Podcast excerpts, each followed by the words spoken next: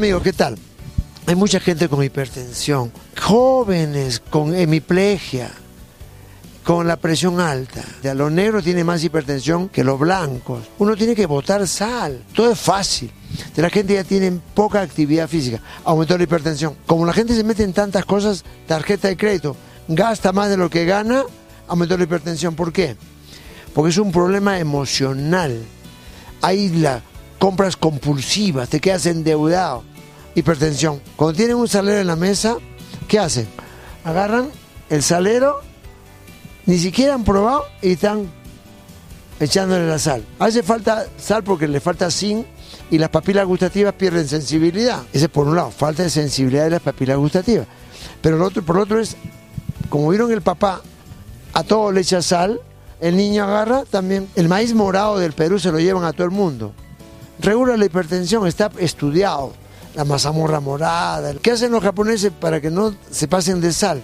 usan el gomacio. Está enseñando cómo hacer el gomacio. Es fácil. Dos cucharadas de ajonjolí y una de sal. Se mezcla, tú pruebas, parece pura sal. Y solo tiene una cucharada por 12 de ajonjolí.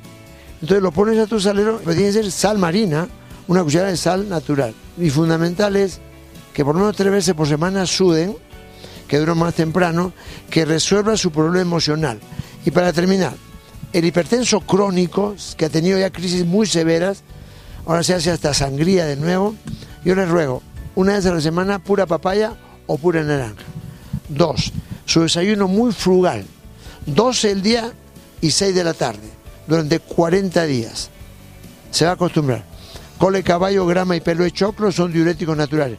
La B6 y la lecitina son diuréticos naturales porque los diuréticos sintéticos son peligrosos. Pero ¿cuál es el mejor diurético? No comer nada un día a la semana.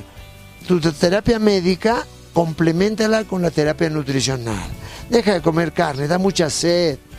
Por favor, están tristes los derrames, muy peligrosa la hipertensión, ¿ya?